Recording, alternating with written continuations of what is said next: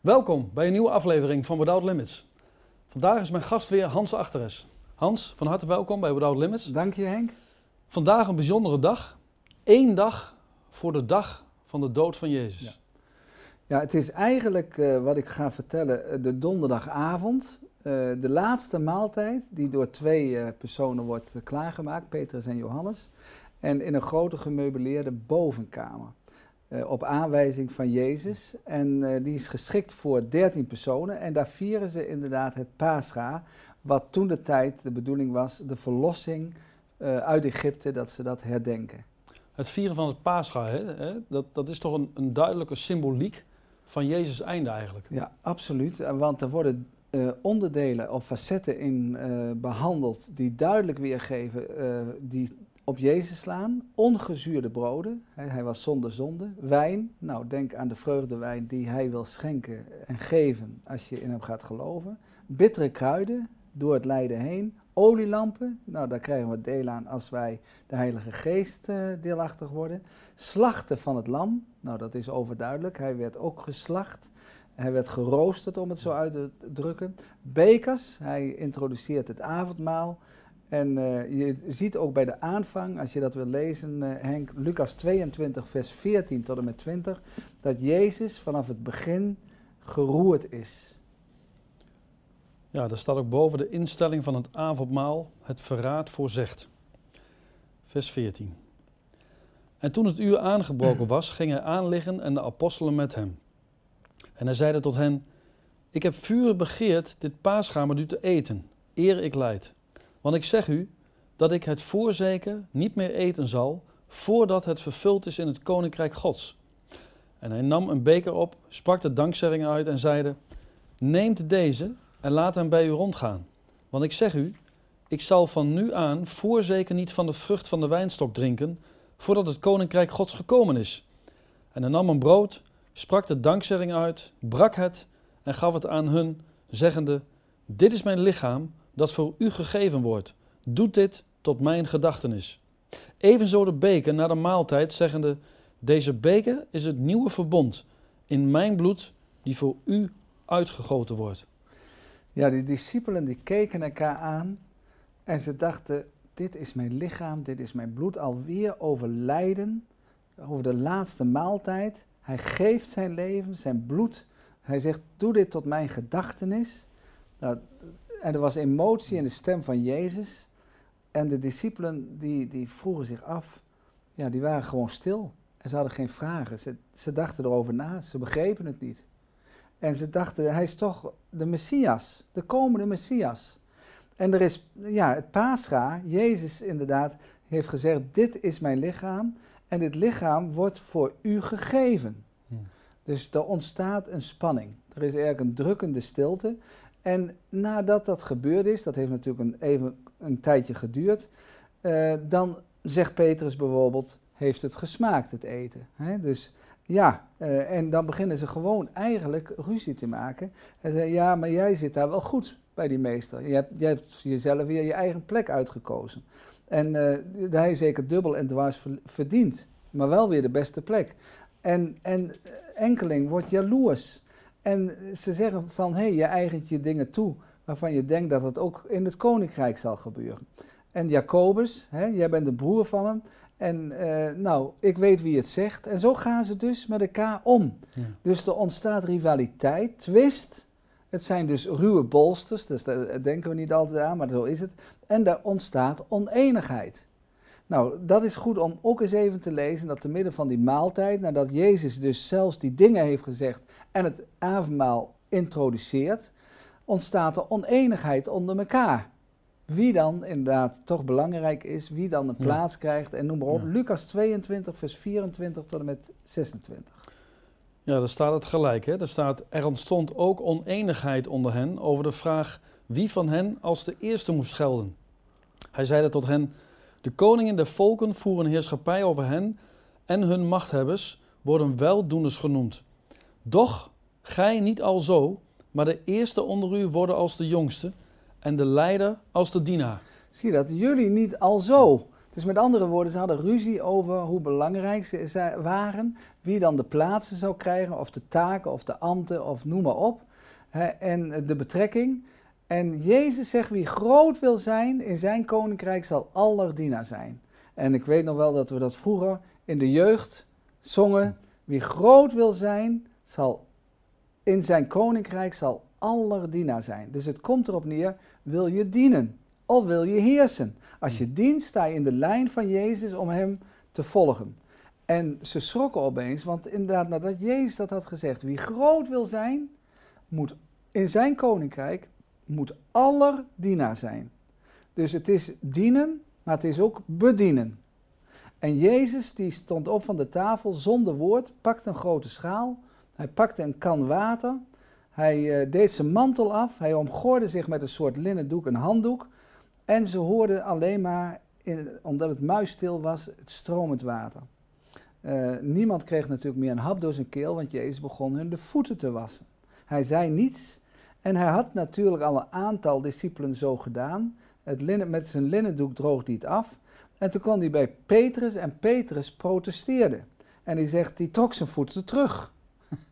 Die zegt, ja Jezus, u doet slavenwerk, gaat u mijn voeten wassen? Nooit niet. Maar Jezus zegt, als ik je niet was, dan heb ik geen deel aan. Als ik jouw voeten niet was. Nou, je zou haast zeggen, gekke Petrus, om het zo uit te drukken.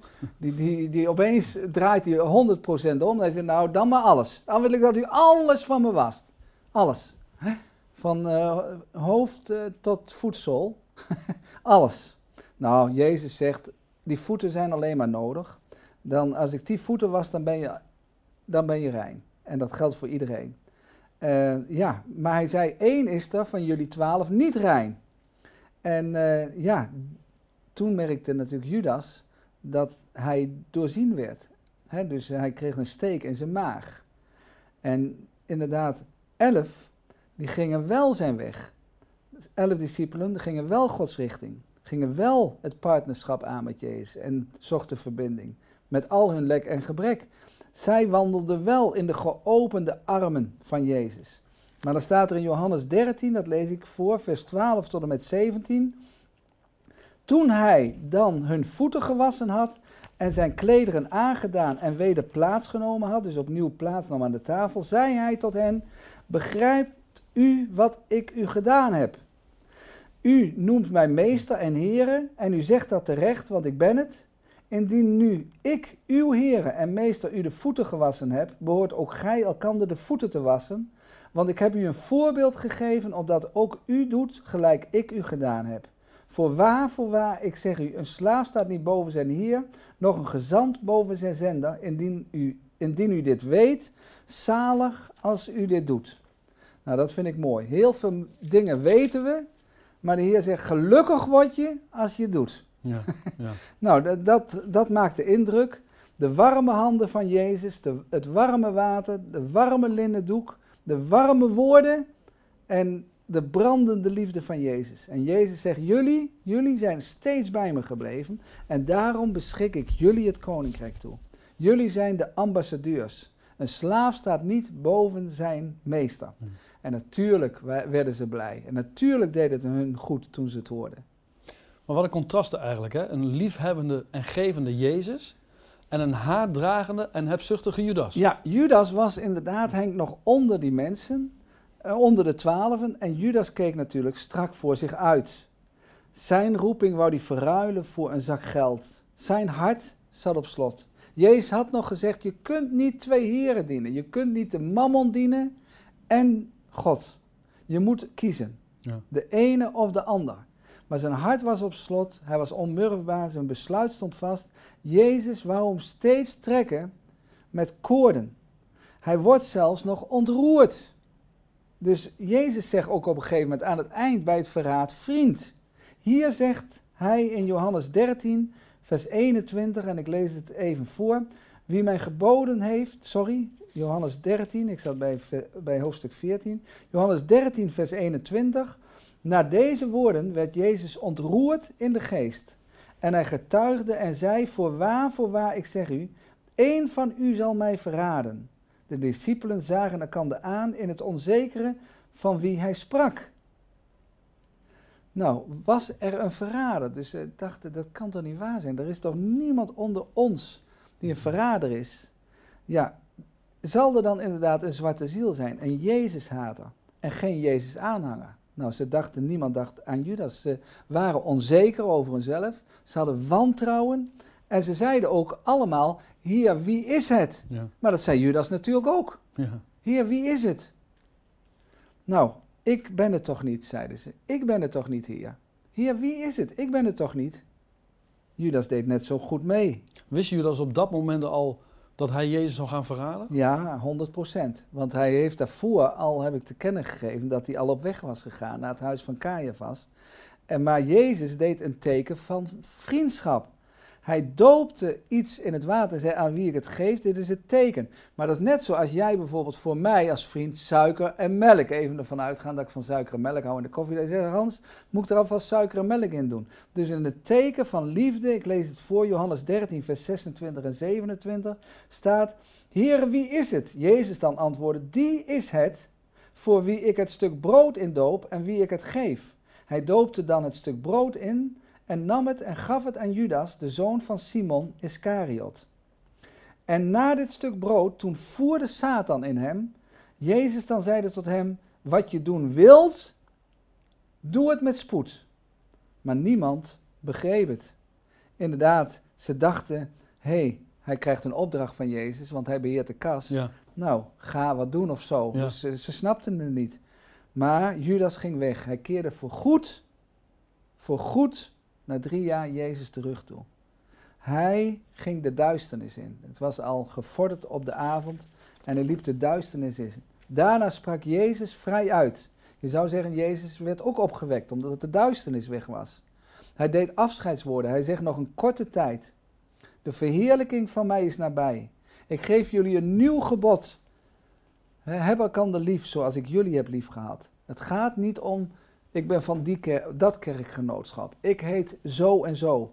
Je hebt geen sticker nodig. Je hebt geen teken nodig. Maar je hebt de liefde nodig. Jezus heeft gezegd, wie de liefde heeft.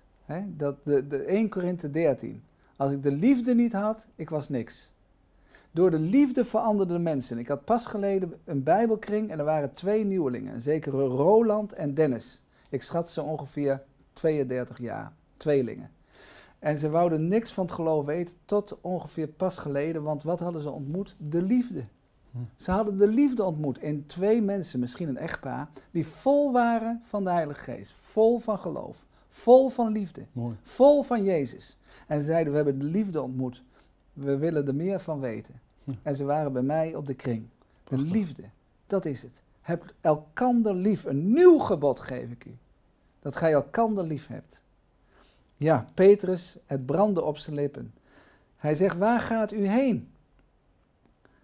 Jezus zegt, waar ik ook heen ga, jullie kunnen mij niet volgen. Maar Petrus, met een grenzeloze zelfoverschatting, zegt, met u ga ik de dood in, met u ga ik de gevangenis in, noem maar op. Nou, als je eens wil lezen, Johannes 13, vers 37 en 38... Johannes 13, vers 37 en 38. Ja, daar staat... Petrus zeide tot hem... Heere, waarom kan ik u thans niet volgen? Ik zal mijn leven voor u inzetten. Jezus antwoordde... Uw leven zult gij voor mij inzetten... Voorwaar, ik zeg u... De haan zal niet kraaien... eer gij maar 3 maal verloochend hebt. Nou, hier krijgt toch eigenlijk... Petrus wel een lesje, zou je kunnen zeggen. Ja, Petrus gaat de zwartste nacht tegemoet en nadert de zwartste nacht. En dat zal echt niet lang meer duren. Ik denk dat het misschien hooguit nog 4 uur duurt nadat Jezus dit gezegd heeft, dat hem dit overkomt. En hij gaat inderdaad de zwartste nacht in. Ja. Misschien dat u als kijker ook een zwarte nacht kent. Maar weet dan één ding op grond van wat Petrus is overkomen... En dat vind ik zo mooi, wat ik hier heb staan. Hij ging niet alleen. Hij ging niet alleen die zwarte nacht in. Ondanks zijn fouten, ondanks zijn zonden, ondanks wat hij doet. Want hij loochent en hij vervloekt en noem maar lastert Christus en noem maar op. He? Want hij zegt, ik ken hem niet en hij vloekt daarbij en noem maar op. He? En later gaat hij huilen van verdriet. En dan zegt Jezus, zegt hij aan hem op dat moment, Simon, Simon, Satan heeft je verlangd om je te schudden.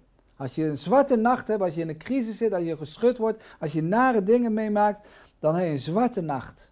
Maar de Heer zegt, ik ben bereid om je te helpen. Simon, Simon, Satan heeft je verlangd om je te ziften, te schudden als de tarwe. Maar ik heb voor u gebeden dat je geloof niet zal bezwijken. Dat is Jezus. Ja. Ik heb in die zwarte nacht, in die donkerste tijd, heb ik ervoor gezorgd dat je geloof niet zal bezwijken. Dat vind ik geweldig. Het eigen ik is je grootste vijand. Dat is de Petrus. Ze eindigen daarna met zingen. Petrus heeft natuurlijk nog niks door. Een aantal psalmen, waaronder andere psalm 115. Niet ik, o Heer, niet ons, o Heer, maar uw naam, zei de eer. Nou, dat deed hun goed. Net zoals fanfaremuziek, als je dat hoort. Dat doet de mens goed. Ze zongen allemaal. En misschien zong Jezus wel het helderste en het mooiste. Met een mooie, heldere bas. Wie weet, ik denk het wel. Ze zongen over de weldaden van God. Maar in die psalmen, die ze normaal zingen bij die maaltijd, wordt ook gesproken over de vijanden van God.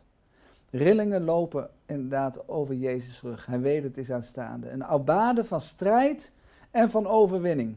En na de zang, nadat ze gezongen hebben, toch nog een aantal laatste troostwoorden.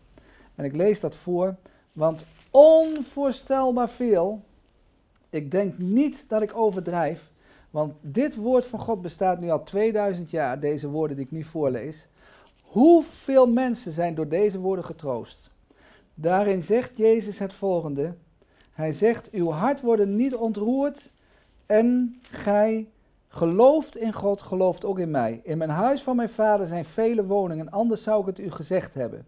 Want ik ga heen om uw plaats te bereiden en wanneer ik heen ga en heen gegaan ben en uw plaats bereid heb, kom ik weer en ik zal u tot mij nemen, opdat ook gij zijn moogt waar ik ben. En waar ik heen ga, daarheen weet gij de weg. Ja, dat zei Jezus. Dus Thomas, die vond het maar vaag. Heen gaan, de weg weten.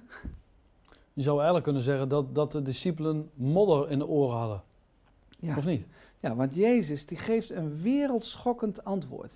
Hij zegt als antwoord daarop, ik ben de weg, de waarheid en het leven. Niemand komt tot de Vader dan door mij. Jezus inderdaad. Hij zegt, als je mij omarmt, dan werp ik je in de armen ook van mijn vader. Dus wie je ook bent, ja, soms heb je wel hier ook weer, krijg je weer een ander, Filippus, die ook weer een stomme opmerking maakt. Dat je denkt, ja, die heeft ook modder in de oren door alle jaren heen. Ja. Die zegt, toon ons de Vader, Heer. Nou, Jezus is gewoon teleurgesteld. Dat zie je uit zijn reactie. Hij zegt, ben ik al zo lang bij je? En heb je mij niet gekend? Hij was het beeld van de onzichtbare God. Wie mij gezien heeft, nou, jij kunt me aanvullen. Heeft de Vader gezien. Heeft de Vader gezien. Wie mij gezien heeft, heeft de Vader gezien. Hij zegt, bid daarom, als ik verhoogd word en zit aan de rechterhand van de Vader, waar ik nu zit, bid in mijn naam. Want wat je bidt, zul je ontvangen. Mij is gegeven alle macht in hemel en op aarde. Ja. Was het nuttig dat Jezus zeg maar uit hun leven verdween? Ja, want hij zei, als ik verdwijn van de aarde, dan kan die geest van mij die ik stuur in opdracht van mijn vader, die stuur ik dan naar jullie toe, als jullie mij liefhebben, als jullie in mij geloven. Ja. En die geest gaat het doen. De Heilige Geest. De Heilige Geest. Ja. Die geest is een heiligmaker.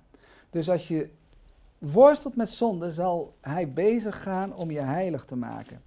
Hij gaat je leiden in alle waarheid. Hij geeft je geloof. Hij troost je, om het maar opnieuw te zeggen, in de zwartste nacht. Hij geeft je liefde, vrede. Het is een geest van vrede, van troost. Maar het is ook de geest die je bepaalt bij het woord. Die je verlangen geeft naar het woord. Als je gevuld bent, verlang je naar het woord. Je krijgt hulp, maar je krijgt ook zondeovertuiging. En je krijgt echt contact en hij gaat je leren. En inderdaad, hij gaat tot je spreken. Ja. En Jezus zegt ook dat de Heilige Geest je alles te binnen zal brengen wat hij gezegd heeft. Ja, Hij komt in je wonen, het wordt een bewoning van de Vader en de Zoon door middel van de Geest. Maar voor de discipelen was het een mysterie. Heel wat die avond natuurlijk hadden ze te verwerken. He, want ze hadden zo ontzettend veel gehoord. Ja. Ze waren moe en de nacht was gevallen en Judas was vertrokken. Jezus zei aan het eind, ik weet niet hoe laat het was, maar laat ik nou schatten dat het misschien wel 1 uur was. Sta op, laten wij van hier gaan. Jezus begon aan zijn allerlaatste wandeling. En dat was een eindje, denk ik. Ze liepen langs talloze tuinen. Langs allerlei wijnranken. En al lopende zegt Jezus, ik ben de ware wijnstok. En mijn Vader is de landman. En elke rank aan mij die geen vrucht draagt, neemt hij weg. En elke die wel vrucht draagt, snoeit hij. Opdat zij meer vrucht dragen. Gij zijt nu rein om het woord dat ik tot u gesproken heb. Blijf in mij, gelijk ik in u. Zonder mij kunt gij niets doen. En jullie zijn mijn vrienden. Dus hij zegt, blijf innig verbonden met mij. De wereld zal je haten. Niet omdat jullie het zijn, want jullie zijn brave vissers. Maar om mij zullen ze jullie haten. Omdat ik jullie gezonden heb. Daarom zal de wereld jullie haten. Vertrouw niet op je eigen inzicht. Maar vertrouw op de Heer met uw ganse hart. God heeft een plan. De discipelen konden dit nog niet helemaal vatten. Voor hun riep dat opnieuw twijfel op, droefheid. En de wereld stortte voor hun in. Dus op die avond en die aansluitende nacht is het allemaal gebeurd. Ja, dat zeker. En in die nacht blijkt het dat God werd mens. Nou, hoeveel mensen willen niet God worden? Maar hier werd dus God een mens. Kwetsbaar. En wat heeft Jezus ondervonden als mens? Hij werd tegengesproken. Ze probeerden hem uit. Ze gaven onjuiste voorstelling van de waarheid. Ze terden hem, ze lasterden. Ze schelden hem uit, ze bespotten hem. Ze bespugen hem. Ze slaan hem, ze stompen hem. Ze schoppen hem, ze ranselen hem af, ze geeselen en ze kruisigen hem. De slang, de draak, de tegenstander, zou je inderdaad vragen, heeft die nou overwonnen? De discipelen, toen die dat hoorden, weet je wat die zeiden? Wij staan u bij. Geen probleem, wij staan u bij, we blijven bij u. U hoeft zich geen zorgen te maken. Staat in de Bijbel wat ik zeg, al die discipelen, die zeiden dat. Nou, Jezus zegt, geloof het maar niet, want het zal ook niet gebeuren dat jullie me bijstaan. Er zal geen één mij bijstaan. Hij zegt in Johannes 16, vers 32, weet je wie me bijstaat? Zie de uren komen en is gekomen dat gij verstrooid wordt. Jullie staan me helemaal niet bij, jullie vluchten. En ieder na het zijne en je laat mij alleen. Ja. Dat is de praktijk. En toch ben ik niet alleen, want de Vader is met mij. Dit heb ik tot u gesproken, opdat gij mij vrede hebt. In de wereld leidt je verdrukking, maar houd goede moed, ik heb de wereld overwonnen. Ze zullen die nacht schrikken. Ja, daarna inderdaad, in die nacht zal er nog van alles gaan gebeuren. Petrus inderdaad denkt ook dat hij Jezus zal helpen, wat ik al zei, en al zijn discipelen.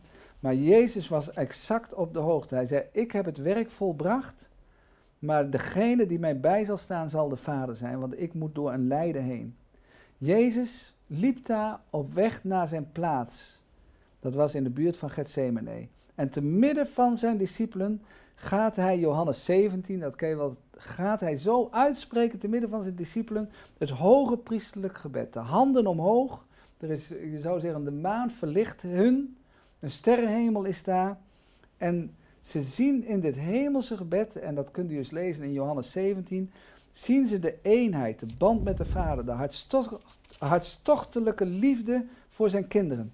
En hij geeft een opdracht aan jou en mij, aan zijn discipelen, dat wij een verlengstuk van hem worden. We zijn uitverkoren, we worden door hem beschermd en bewaard op grond van zijn gebed. Hij bepaalt ons, hij zegt, uw woord is de waarheid en bewaar hun voor de boze. Ja. Hans, de tijd zit er bijna op. Ja.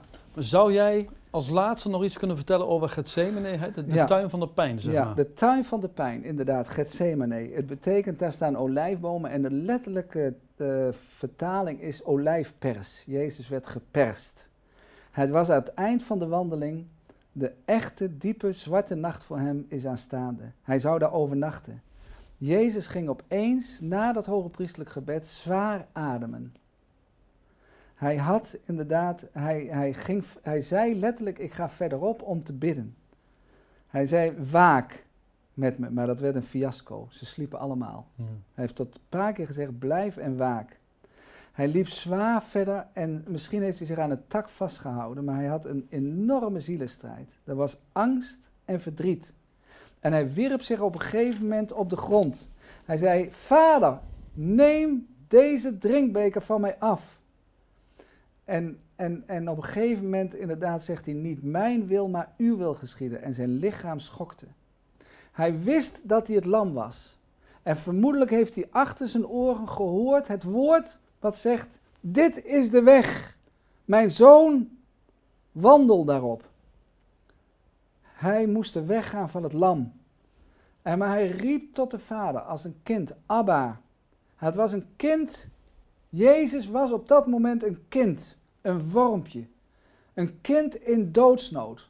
Hij had een worsteling, hij was de reine, hij voelde, hij wist, hij moest totaal onrein worden voor alle zonden van de mensen. Een onbegrijpelijke worsteling.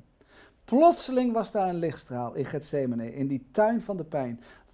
Plotseling was daar een lichtbron, een engel die hem steunde. Maar toen die engel hem steunde en min of meer zei, ga staan, hè, bij wijze van spreken. En hij ging staan door de steun van de engel, was de strijd nog niet voorbij. Zijn strijd ging voort, zijn zweet werd, staat er in de Bijbel, daarna als bloeddruppels. Hij voelde de zondelast. En toen was het min of meer de strijd gestreden. Hij wou de weg gaan van God. Niet de weg van de mensen, want die wouden hem al direct op de troon zetten. Hij ging terug naar zijn discipelen. En hij zei, sta op. In de verte hoorde Jezus. In de duisternis van de nacht onheilspellende geluiden van een menigte mensen.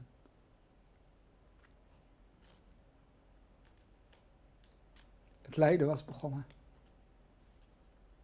Ja. En daar gaan we het volgende week over hebben. Hè? Over die laatste dag van Jezus' leven hier op aarde. Dankjewel. Hartelijk dank voor het kijken naar deze bijzondere aflevering van Without Limits. We zien u graag volgende week terug bij een nieuwe aflevering, ook weer met Hans. En dan gaan we het hebben over de laatste dag van het leven van Jezus hier op aarde.